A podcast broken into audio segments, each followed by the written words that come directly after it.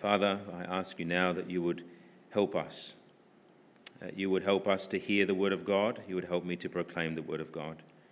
I pray that you would send your spirit to awaken us, to strengthen us, to encourage us, to correct us, to convict us. Father, that we might be drawn to you, uh, that we might know how to war a good warfare and fight the good fight of faith. We ask this in Jesus' name. Amen. Well, the book of First Peter was written to a dispersed and scattered group of believers.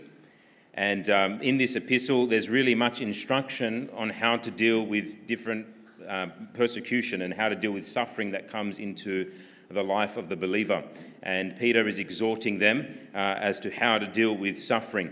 When we get to chapter number five, that's still kind of in view, but there are some specific instructions to elders in the church, and there are specific instructions to everybody in the congregation and those instructions uh, are instructions concerning humility. In fact, the whole um, part there could be really summarized in verse number five. Likewise, you who are younger, be subject to the elders. And then it says, clothe yourselves, all of you, with humility uh, toward one another. For God opposes the proud, but gives grace to the humble. And so the, the, the, Christian community is the community of the humble. We ought to be that way anyway. We're meant to be a people that are marked by love and marked by humility in our love and service for one another. But interestingly enough, he goes from the concept of humility uh, down to verse number uh, 7, talking about casting all our anxieties upon the Lord because the Lord cares for us. And then he goes on also to speak about in verse number 8 and 9 about a spiritual warfare that you and I ought to be sober, we ought to be watchful because there's an enemy uh, that prowls around like a lion looking for our souls to devour. And so the Bible uh, teaches us these, these different themes all coming through together. We've got this theme of submission. We have this theme uh, not only of submission, of, of dealing with anxiety and cares. And then following that immediately, we have this other theme coming in of spiritual warfare. Now, these are not disjointed uh, pieces of a puzzle, but these are actually uh, integrated in the text by the Holy Spirit for our learning. Uh, God has a very uh, specific reason as to why He has done these, and these combination of themes, submission, anxiety, and sobriety, uh, are there for our good and for our learning. And those can be seen in connection in verses 6, 7, and 8. Verses 6 to 7 is one entire sentence, and we'll read it now. It says, Humble yourselves, therefore, under the mighty hand of God, so that at the proper time he may exalt you, casting all your anxieties on him because he cares for you. Be sober minded, be watchful. Your adversary, the devil, prowls around like a roaring lion seeking someone to devour. And so we're exhorted to humble ourselves, and he says, under the mighty hand of God. And while we are under the mighty hand of God, we must make sure that we remain under the mighty hand of God, uh, that He may, He may, not us, He may lift us up, He may exalt us in due time, in His proper time. And so the believer in life is met with many trials and many afflictions, and they come ultimately from the hand of God. God has ordered it that way so that you and I might grow in grace and in the knowledge of our Lord and Savior. And so the Christian is met with many afflictions, as these believers were about to be met with and had been met with. And but also, as they were to be afflicted, they were to remain under the mighty hand of God. But while they were there under their afflictions, the Bible says that they were to cast all their anxieties on the Lord, because the Lord cares for them. And see, while we're under the mighty hand of God and going through afflictions in life, it's very easy to have a wandering mind when the Christian is met with, with uh, difficulties in life and, and, and, and, and pain and suffering and, and all these things, we, we become more prone to anxious thoughts and allowing those things to uh, dominate our, our minds. And so he encourages them while you're under the mighty hand of God, remain there, but cast all your care upon the Lord, because the Lord cares for you. And then he gives a command to be sober and to be watchful. To be sober and to be watchful. To be sober and to be watchful is the idea of not letting your mind be intoxicated with those anxieties, not letting your mind be intoxicated with those cares. Now, let me um, illustrate this for you, and it, it will make, make a little, maybe a little bit more sense. Years ago, I, I, I, about four years ago now, I had a surgery on my uh, right thumb here. I had what they called a giant cell tumor. Now, it sounds much worse than what it is because it was more like a cyst and it wasn't really giant. It was about less than a five cent piece. But anyhow, it was, it was just there, causing no pain or nothing. So, but they said, look, it's good to get rid of it because these things, you know, just get rid of it. And It was playing a bit of tennis and squash with my wife and it was just in the way. Anyhow, so I went in and, and um, I went to the doctor's office and I had a, I had a surgery and I, I, didn't know what to really expect, but they gave me a few needles in the thumb and uh, it was just the doctor and a nurse there and I was expecting things to be a little bit more professional, but anyhow, it was happening. There was no going back. And so, anyway, sitting there in a doctor's surgery, I thought, well, okay, I'm not asleep. I've got these needles in my, my thumb, and my thumb is starting to numb. And they put my hand on the table. Then I was sitting down, and they gave me a pillow there. And I thought, oh, I'll just have a watch and see what they're doing. And so, as I'm watching, and he's cutting there along, along this part of my thumb, um, I started to sweat. And, uh, and I started to just get a little bit, you know, anxious, thinking, this is not good. You know, I, I, you know, I don't know what, what's happening here. So I buried my head in the pillow, right? And I just said, okay, Lord, you know, you know, I'm just, it's okay, it's going to be fine. You know, they, they know, they've probably done this many times before. And start speaking to myself words of encouragement to help me uh, remain, as it were, under the hand of the physician as he was doing his task. And this is exactly kind of what it's like, or similar to what it's like, as we go through different surgical operations that were in the Christian life or difficulties that we face, that God is working something in our lives, but we are met at that very moment of pain and suffering with anxieties that flood in. And at that very time that the anxieties flood into our minds, we must lay ourselves and our cares upon the Lord. We must keep our minds sober you see, if I did not keep my mind sober and allowed those fears to dominate my mind and my heart, I'd be running out of that surgery with an open wound and um, probably infection would have lost my thumb in the long run. But you understand the principle there that there is my, my level of submission to the work of the surgeon was subject to the amount of fear and that I allowed in my heart and the amount of sobriety that I maintained while under his mighty hand. And that's exactly what the text is trying to share with us here and, and teach us here. Go to chapter 3 of 1 Peter. And I want us to see in verse 5 and 6, there's a similar principle uh, coming through here. There's, there's a correlation and relationship between fear, anxiety, submission. Um, and that's why if we are insecure, we usually have a problem with being controlling uh, because our insecurities lead us to take control. Now, look at this in 1 Peter chapter 3, verse 5 to 6. It says, For this is how the holy woman who hoped in God or trusted in God used to adorn themselves by submitting to their own husbands. As Sarah obeyed Abraham, calling him Lord, and you are her children if you do good and do not fear anything that is frightening. It says in the NIV, I like how it puts it there, and do not give way to fear.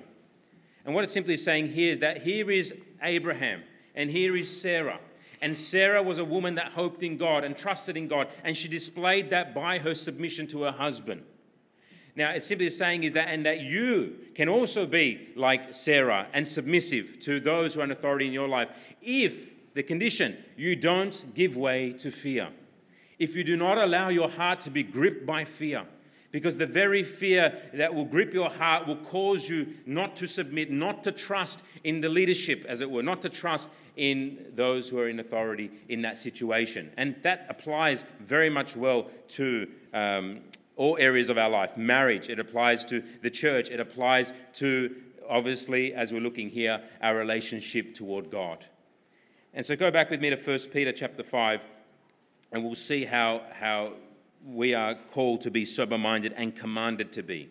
But I want us to keep that in the back of our minds as we go through uh, because it's very important to understand the mechanics of our thinking and anxiety a little here. Now, it says in verse number 8, it says, Be sober minded, be watchful. Now, these are commands that the Lord is given to us to be sober minded and to be watchful. Now, to be sober is to be the opposite of intoxicated. It means to be controlled, to be calm and collected. It's really to keep your head clear, to keep your mind clear, not being carried about by different thoughts and different fears and different worries. To be sober minded and, and being watchful are quite similar, but to be watchful means to be alert, it means to be on guard, it means to be perceptive. And we are commanded here to be, both be sober minded and both to be watchful. And we must therefore not let our minds be intoxicated. Now, just as alcohol intoxicates people that have it in excess, so worry dominating the mind causes an intoxication of the mind. This is what it's saying here. Wayne Grudem says it this way He says, Be sober forbids not only physical drunkenness, but also letting the mind wander into any kind of mental intoxication or addiction which inhibits spiritual alertness or any laziness of mind which lulls Christians into sin through carelessness.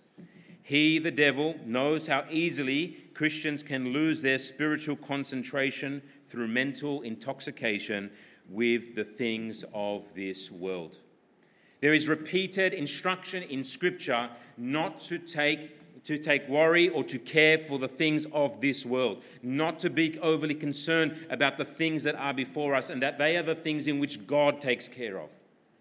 Because God knows just as well, if we're honest with ourselves, that as we know, that we are so prone to allow our minds to wander away from trusting in God to the very things that are before us.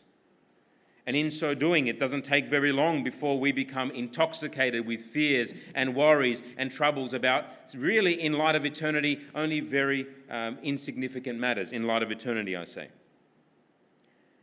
And so it's important that we remain sober minded and remain watchful in our day to day battle because a failure to be sober minded and a failure to be watchful puts us in a very dangerous situation in regards to spiritual warfare. So, why be sober? Why be watchful? Well, verse 9, uh, 8 gives us the answer. It says, Your adversary, your enemy, the devil, prowls around like a roaring lion, seeking someone to devour. You see, the Bible doesn't paint the life of the Christian as a bed of roses where there is no enemies and where there is no problems. You know, heaven will be the place where all those things are resolved. That will be the consummation of all things. And there, there will be no more sorrow, no more pain, no more trial, no more enemies. We will there be in the presence of God forever and ever in joy and bliss. That will be a time where, where soberness and watchfulness in terms in relationship to our enemy won't be necessary. They will be the times where there will be peace forevermore in the presence of our God. But, friends, we are not living in that time now. We are living in times where Satan still is working and is not sleeping and desires to devour the Christian, as we are seeing here. He desires to swallow up the Christian and to destroy us in our work for the Lord. And so Satan is described here as an enemy, but he's described in three ways. Firstly, as the roaring lion but not only as the roaring lion, but the roaring lion who walks about or prowls about, and the roaring lion who not only walks about and prowls about, but seeks whom he may devour. These are present tenses, these are active things that describe Satan's work now. That Satan is walking around, he is a roaring lion, and he is seeking whom he may devour. Satan is active. That's what we have to understand. This is what the text is teaching us that our enemy is not sleeping. He is alive, he is working, and he has an agenda and a goal which is to seek to destroy the Christian. He's our enemy. He's not a friendly lion. He's an enemy of the cross. He's our soul's greatest enemy. And we must be sober, as the Bible says, and watchful. Because the Bible presents him not only as a lion, but as a serpent the serpent which beguiled Eve in subtlety. So he doesn't always come, as it were, as a roaring lion, even though that's who he is. But he comes also as a serpent. The Bible talks of him as an angel of light, and that means that he may very well deceive people on their path of truth. You know, so many times we, we can think that we're doing the right thing, but in fact we're doing the wrong thing and be encouraged in that which appears to be right and appears to be biblical, but in fact it can cause much harm and damage how we treat brothers that are wayward, perhaps, or how we treat uh, one another that uh, do us wrong. You know, there's this fine balance between justice and righteousness and mercy and love. And it's so easy to, to be encouraged, even by the enemy, in the justice and righteousness too far that we take the sword that's reserved for a heretic and strike our brother. And so there are these things that are really uh, present realities in the Christian life. Satan not only is a serpent, but he's an angel of light. He appears as an angel of light, but also he is a roaring lion. And he desires to devour and to destroy the Christian. Now, the image of a lion is, is, is, is, a, the, you know, the king of the jungle, as it were. He's a very powerful force. And, and lions don't play games with their prey. The idea is that a lion prowls around, and as it finds its prey, it goes in for the kill. And this is the idea seeking whom he may devour, it means to swallow up, to, to, to, to gulp up. He's not just seeking to wound you, Christian, he's seeking to destroy you.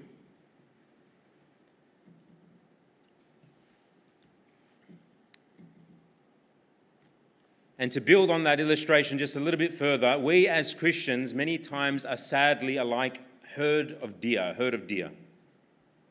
There by the pool of despondency, there drinking from the what if waters and the troubled uh, rivers, there with our heads buried, uh, as, it, as it were, in the lake, in the river, drinking, drinking, drinking of cares and worries and trouble. And while our minds and while our hearts are there fixed there in the pool of despondency, we become prime targets of satanic attack. Because it is there while our minds are in the pool of despondency and in uh, drinking from these, these, these fears and anxieties, it is there that we start to stop reading our Bibles. It's there that we start to you know, stop praying more fervently about those worries and cares. It's there as, as we're drinking from those, those worries and of those fears that we start to loosen all the spiritual disciplines that are so vital for our soberness and our watchfulness in our spiritual warfare. It is there that we are prime targets for enemy attack. And that's what we must be careful of. We must be sober. We must be watchful. We must take care to the thoughts that enter into our minds and must not let them dominate, but we must cast them on the Lord. We must lay them upon Him, knowing that He cares for us. But I want you to see with me in verse number nine the response to such a present enemy. The Bible not only encourages us to be sober minded and watchful so we don't allow ourselves to be in a prime position of attack, but even though we may be sober and watchful, Satan still will lob an attack.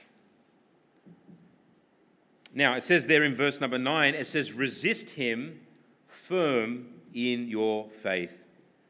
Or resist him firm in the faith, or in the faith that is yours, the faith that God has given you, knowing that the same kinds of suffering are being experienced by your brotherhood throughout the world. We're encouraged to resist him. The word resist literally means to stand against him. It has the idea of taking a stand, of holding your ground, of not giving way to him. Like, like we said, not giving way to fear, not giving way, not giving a foothold, as it were, for the devil, but we stand against him. It's a posture of, of deliberation. It's a posture of firmness. It's a posture of security or on guard. We are standing against him. We're not moving back. We're not necessarily moving forward, we are holding our ground. This is the idea. Resisting Him means to hold your ground, as it were, erect yourself as a stiff wall. Hold your ground firm, it says, hold your ground firm or steadfast in the faith. The Christian is to be firm in his faith. He is to steadfastly hold his ground and give no room and no place for the enemy. And he has to do this in his faith. He must do this via the exercise of his faith. There are two considerations that we have to understand here before we move on. Firstly, is this that there is no true exercise of faith unless it is rooted in the Word of God. We must understand that, that faith is not something that we create within ourselves by a matter of pep talking to ourselves things that are not even true or just imagining certain things. This is not what faith is. It's not the fuzzy feeling that comes into our hearts. That's not faith that is going to stand in the evil day. Faith comes by hearing, hearing by the word of God. God gives faith, but He gives faith through the instrumentation of His word.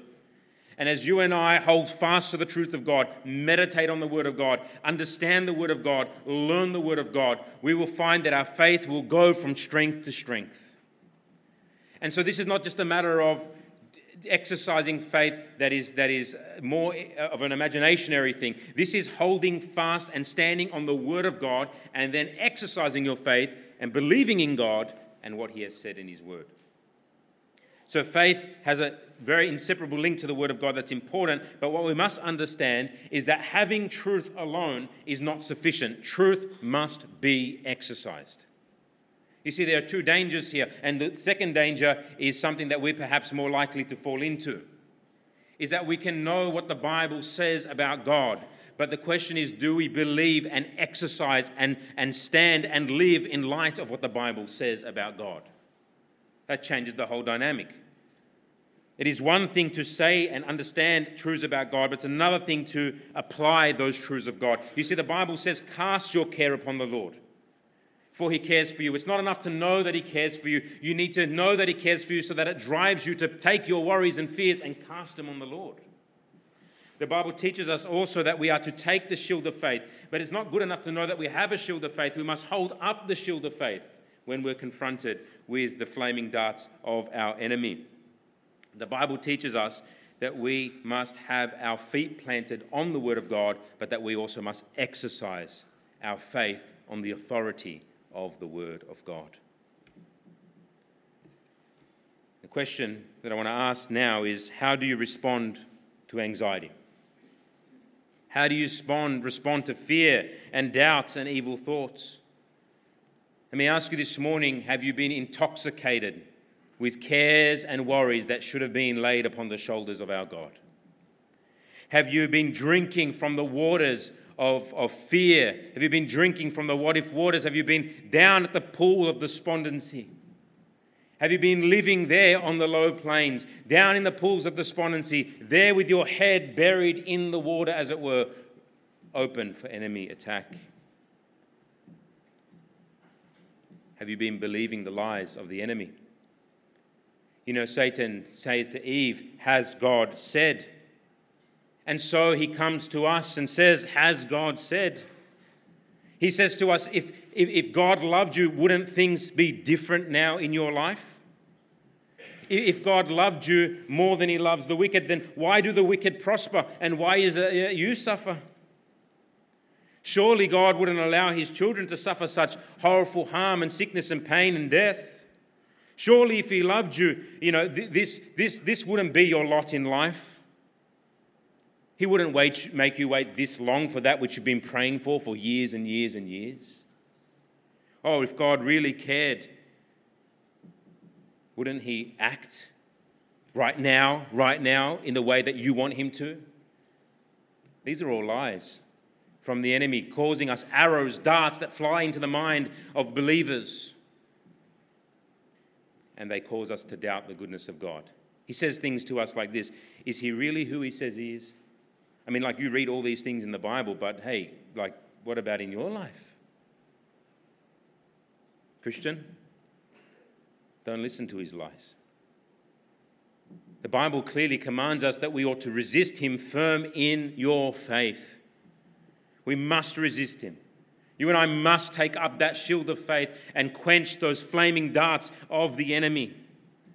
When, when those words are, are flying, as it were, into our hearts and into our minds, we need to reply to those things. Yes, you must reply, God has said, but He said that He would never leave me nor forsake me. Yes, God has said that He works all things together for good to them that love God. God has said that His mercies are new every morning and that His faithfulness is great. God has said that He sits in the heaven and He does whatsoever He pleases. God has said that no good thing does he withhold from them that walk uprightly. God has spoken, dear people of God. God has spoken in his word. And although you do not see the answer now, it is on its way. God has said that nothing shall separate me from the love of God which is in Christ Jesus my Lord. God has spoken. He sits upon a throne. He rules and reigns from all eternity, and his wisdom far exceeds mine. It's far higher than the heavens, as it were. His thoughts are way higher, way wider, way deeper than mine. And just because I don't understand what's going on, it doesn't mean that God isn't good. Behind a frowning providence, he hides a smiling face. Just like that sun that shines beyond the clouds. The sun's shining today, you know that, even though you can't see it. It's shining. So God continues to shine. And all that is true of him will be true of him for all eternity, whether you believe it or not. And when the clouds come over our day, when the clouds come over in our life, we must remember that the sun still shines and that our God has ordered that the clouds will be over our lives for a period of time. We must respond in such ways to the enemy. Oh, but Satan's more tricky than that. He comes and says, Yes, yes, these are all good things, but you know you've sinned. Oh, you've sinned. Just like uh, Job's friends were telling to Job, you know, you've sinned, you've done wrong here. Surely this has happened to you because you've done wrong. Well, brethren, there's more scripture to help us with that, is there not? In Romans chapter 8, verse 33, who shall bring any charge against God's elect? It is God who justifies. Who is he to condemn? It is Christ Jesus that died, more than that, who was raised and is at the right hand of God making intercession for us. Jesus is praying for his people. You know, when Satan, Jesus said to, to Simon Peter, Satan has asked for you that he might sift you as wheat and might test, as it were, Peter's faith. And Peter, quite sadly, fell into temptation and denied his Lord three times. But you know what Jesus said? He said, I have prayed for you that your faith fail not. He had the assurance of a high priest whose intercession is perfect and never fails. Jesus prays not in vain. If he prays for you, he will see you to the end. He is able to save them to the uttermost that come unto God by him, seeing that he ever lives to make intercession for them. Jesus Christ stands and his wounds plead for us. Satan may say, You have sinned. How can God love you? Well, I've never been loved by my own righteousness to begin with, anyway. My righteousness never earned favor with God. I am loved by a merciful God. That song we'll sing after the service in verse number two, before the throne of God above. In verse two, it says, When Satan tempts me to despair and tells me of the guilt within, he says, Upward I look to see him there who made an end of all my sin. Because the sinless Saviour died, my sinful soul is counted free. For God the just is satisfied to look on him and pardon me, to look on him and pardon me. Do you see these sure foundations that you and I can rest our soul in? We don't need to fear and worry and be troubled by enemy attacks. We have a God who is in control, who cares for us more than we could ever know. The call to worship this morning was from Psalm 42. Turn there with me and we have a look at it together.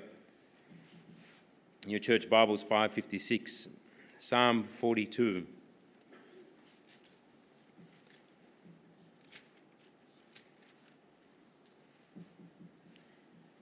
Psalm 42, verses 5 to verse number 6. Here, David is pursuing after God, he's thirsting for God. Sorry, the psalmist is thirsting for God. And look what it says in verse 5 and 6. Speaks to himself. Why are you cast down, O my soul? Why are you in turmoil, disquieted, or troubled within me? Hope in God, for I shall again praise him, my salvation and my God. My soul is cast down within me, therefore I remember you you see what's happening here? Here is a man that is wrestling with his own soul. And brethren, we must wrestle with our own souls. We must not just believe every thought that enters into our hearts. We might not, might not just accept the way in which we feel. We must deal with those things that enter into our lives and question ourselves and interrogate ourselves and say, What's wrong with you, O soul? Why are you troubled? Why are you in turmoil? Why are you disquieted within me? And then you need to encourage yourself no, no, hope in God, hope in Him. Or then you, you need to make a commitment and say, I'm going to yet praise Him. I'm going to praise this God who is my help and my God and my salvation. We must speak to our soul in this way and, and as it were, uh, sing to our soul blessed truths that help us in our warfare. You know, I love the, the, the hymns that, that encourage us uh, along these, these, these, these, these troubled paths in which we live. You know, we, we need to talk to ourselves as it were, not in, I'm talking about not in a crazy way. I'm just simply saying you need to encourage yourself in the Lord. You can't just wait for Sunday, brethren. This is good and this is healthy. But Monday to Saturday, you're going to have darts coming your way, and you better take hold of that word of God and encourage yourself. You better examine your heart and say, Lord, why, oh, my soul, why am I feeling this way? Why am I troubled? Hope in God. Trust in Him. Believe on Him. I love the hymn that says, Praise my soul, the King of heaven. To, my, to his feet my tribute bring ransomed, healed, restored, forgiven. Who, like me, his praise shall sing? Praise him, praise him, praise him, praise him, praise the everlasting King. What a song! Praise my soul, the King of heaven. Awake, my soul, and sing of him who died for thee, and hail him as thy matchless King through all eternity. What are we doing here? We're telling our souls, Wake up, praise the living God. He is alive, He is well, He is ruling, He is reigning. He is King forever. Are you persuaded of His goodness this morning? Are you persuaded of His power? Are you persuaded that our God rules and reigns forevermore? Are you persuaded that the trials and fears that come into things that come into your life are not worthy to be compared to the glory that shall be revealed in you? Do you trust in the God who, has, is, who is working all things after the counsel of his own will? Do you believe in a God who loves us, who sent his Son to die and redeem us from the bondage of sin? Do you trust in him? And my friend, if you don't know Jesus Christ as your Savior this morning, look to the Lamb of God what a wonderful Savior is Jesus our Lord, a wonderful Savior to me. He hides my soul in the cleft of the rock. He keeps his people, he loves his people. And if you come to him and if you come to him, he will not cast you out. I don't understand how the unbelievers deal with fear and anxiety in their lives. They have no sure foundation that we have, brethren. They have not the hope of a, of a sovereign God. They have not the hope of salvation and, and, and the strength that we have from God. My friend, if you don't know Jesus, come to him. He will save you. He will save you. In Habakkuk chapter number three, I'm going to read this. Habakkuk is seeing the destruction of his people and he's troubled and he's questioning why, what is happening here. But in the end of this song, in, in, in, verse 17 of chapter 3, he says, Though the fig tree should not blossom, nor fruit be on the vines, the produce of the olive fail, and the fields yield no fruit, the flock be cut off from the fold, and there be no herd in the stalls. That, in modern language, what he's simply saying is if I lost my job, if I lost my house, if, if everything that I possess is gone, if I have a situation, as it were, like Job, where my family's gone, everything's gone, we've lost everything, uh, what am I going to do? And then he says in verse 18, Yet I will rejoice in the Lord. I will take joy in the God of my salvation. Here is a man that is resolved to lean upon his God, even though everything in his vision is telling him don't do that. Don't do that. It's like Job, he's lost everything his family, his livestock, he's lost it all. In one day, three people come to him, three different groups of people, as, as our brother read this morning. But the Bible teaches us that Job worshipped. Worshipped. He said, You know what? I came into this world naked, I'm going out naked. The Lord gives, the Lord takes away. Listen to these words Blessed be the name of the Lord. That's an upright man who's sober minded, watchful, who casts his cares upon the Lord. You know what the Bible says? If you cast your cares upon the Lord, here's the promise He will sustain you, and He will never suffer the righteous to be moved. Take your shelter in God, He cares for us. Just in closing, a few comments on 1 Peter 1 5, verse 9. If you turn back there with me, 1 Peter 5.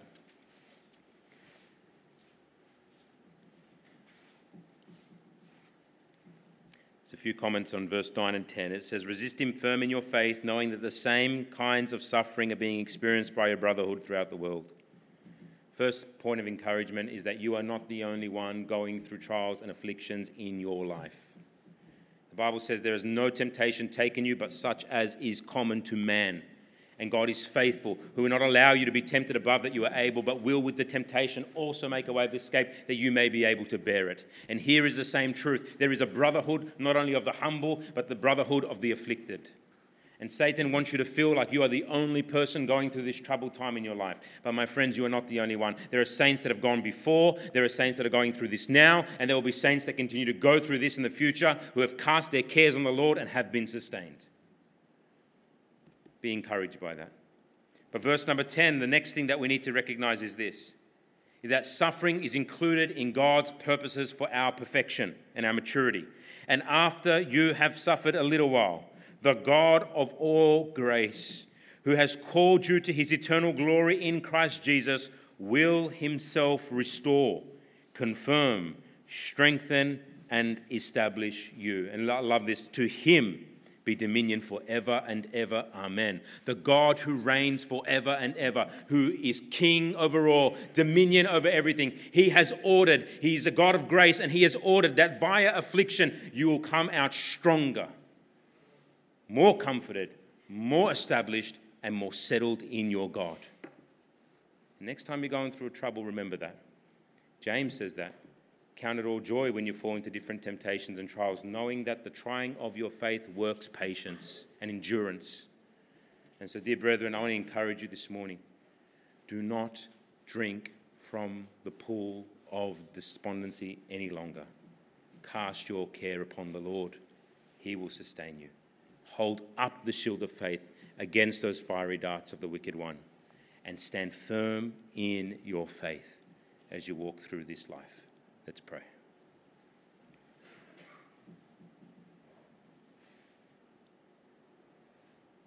Oh Lord in heaven, we acknowledge that we are weak in this area. Lord, I know even for myself, I have drank many times from the pool of despondency. Father, I pray that you would keep us from that and help us to never forget all that you are and all that you are to your people. Lord, you alone are our helper, our strength, our shield. Help us to believe in you and to cast our cares and anxieties upon you, knowing that you care for us. I pray that you would help your people with whatever struggles they're going through, Lord, even now, that you would lift up their soul, Father. You would help them to lean heavily upon their God and to sing praise to their God, to worship you and to cast their whole lives into your hands as they wait under the mighty hand of God, as they rest under their trial of affliction. I pray that you strengthen them. And I pray that you'd help us to realize that we cannot do this apart from you. So we trust in you to help us even now. In Jesus' name, amen.